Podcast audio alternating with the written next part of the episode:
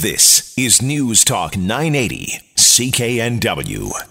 Well, yesterday on the program, we talked, or at least I talked, a little bit about the court ruling when it uh, came to the husband and wife team that took their 13 year old daughter across the border to marry Warren Jeffs. And it was the first time we had seen a court ruling in which the parents, in this case, uh, Brandon Blackmore and his wife Gail, uh, be given jail time. My concern was, though, there seemed to be this uh, applause. There seemed to be this uh, positive uh, outcome. People saying that this sent the right message to people. Uh, but uh, we're going to talk a bit more about that later on in the program because I've been getting uh, a lot of response about that particular story. So if you still want to weigh in on that one, you can always uh, call the buzz line. But we are going to talk a little bit about NAFTA, as I mentioned, negotiations starting up. But what is at stake? What can Canada expect in the NAFTA talks? Keith Head is a professor in the Strategy and Business Economics Division at the Sauder School of Business over at UBC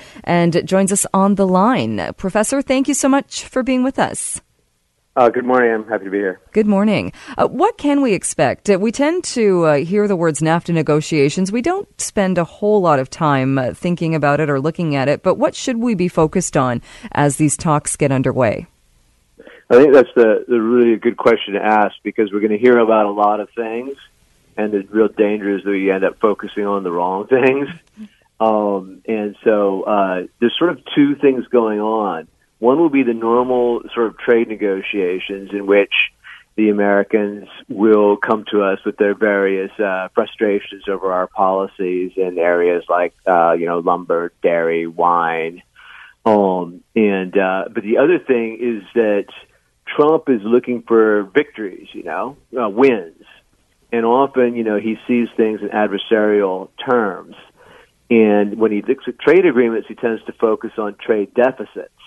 And so that big picture we shouldn't lose sight on that you know that that uh, we're dealing with somebody who's going to be negotiating or, or whose whose end goal is a bit different from from normal normal negotiations. Um, you're right, and and I would think anybody going into a trade negotiation, you want the best deal for your country, and not everybody uh, can get the best deal. If that was possible, these would be easy. Uh, yeah, there's some some to some extent that's true. Um, but there are ways to get better deals and worse deals. Um, so the ways to get a bad deal are probably to you know negotiate to the bone um, on and be really difficult on things like uh, dairy and selling wine in the grocery stores, uh, things that aren't where we really don't have a lot at stake, um, and then not focus on the things that are really important. And the really important thing is that NAFTA is an agreement that works pretty well for North American manufacturing. In other words, it's an agreement where there are these very, very complex value chain networks where goods cross the borders between Canada the U.S. and Mexico and the U.S. You know, up to eight times before it reaches the final consumer. You don't want to wreck that. So what we really need to go in there, you know, and emphasizing is don't wreck – Team North America. Team North America plays pretty well together as a team, and it makes us stronger in competition against, say, China. And that's that's the kind of language that Trump will understand, and I think that will help uh, us come out of this renegotiation looking better. Uh, when you mentioned dairy, uh, do you think is supply demand on their radar? Are they? Uh, we, have heard rumblings that they're not. Uh, well, at least some parts of the states not all that keen on supply demand in Canada. Do you think that will come up? So I think you mean uh, the supply management system, right? Right, and, and and talking about dairy and talking about the milk milk yeah. producers. So, so, I mean, the, the thing with dairy is that we, I don't know exactly who gave the orders for this, but for years and years and years, our trade negotiators put this huge priority on not giving up anything on dairy. But in fact, dairy is extremely protected now. It has tariffs in the hundred percentiles. It um, has quotas as well. The the net result is that dairy farmers are, are have the sweetest situation of any industry group in all of Canada, with um, foreign market shares limited to tiny percentages. Even in the agreement we concluded with Europe, we still limited the amount of, uh, of dairy coming in from Europe to very tiny amounts. So we should easily give up on dairy, give up some market share, not give up the whole thing, but give up market share to the Americans if that satisfies them. There's no harm at all. Think about all the families in Canada that buy milk on a daily basis, if their milk prices went down a little, that wouldn't be a national tragedy. That would be something to celebrate. Oh, I completely agree with you. My my concern is I think the dairy farmers might push back against that. There's about 20,000 of them, mainly in, in Quebec, and they've had a great run up till now, um, enforcing policies that have been in their interest but haven't been in the national interest. It's probably time to uh, stand up to them a bit more. I agree. Um, that uh, you mentioned wine as well. Uh, we've talked a lot about softwood lumber. Will those be issues? Do you think are, are those too too specific, or will those be part of the negotiation? Well, we um, have been, you know, BC in particular has been harassed on this softwood lumber issue for for, for, for th- three decades, and so if we could get anything out of the agreement, it would be some kind of, you know, lasting peace in, in lumber. Um, so that's something we should be definitely on our agenda. What we can do, you know, it, it, it, it's sort of a flip side thing for the Americans there our lumber goes into American houses. Having Canadian lumber in American houses makes houses cheaper for Americans. We need to emphasize that. This is in their interest to, to import our lumber and not to obstruct that. And they shouldn't be caving into their industry interests on that side. So when we say, okay, we're going to give you something on dairy, we should say, you know, quid pro quo. We want something on lumber uh, in exchange for that. And it's it's in the interest of your home buyers, and you can emphasize that, just like we'll emphasize that when we give you something on dairy, it's in the interest of our families.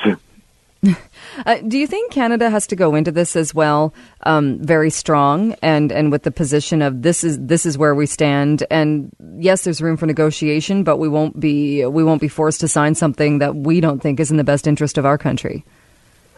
I think we should be cautious about that. There should there's things that we we don't want to give away. Like we don't want the thing to be redesigned in a way that that really gets guts the tr- the essence of the trade agreement. Um, so we've got to be strong on certain things we don't want to give up.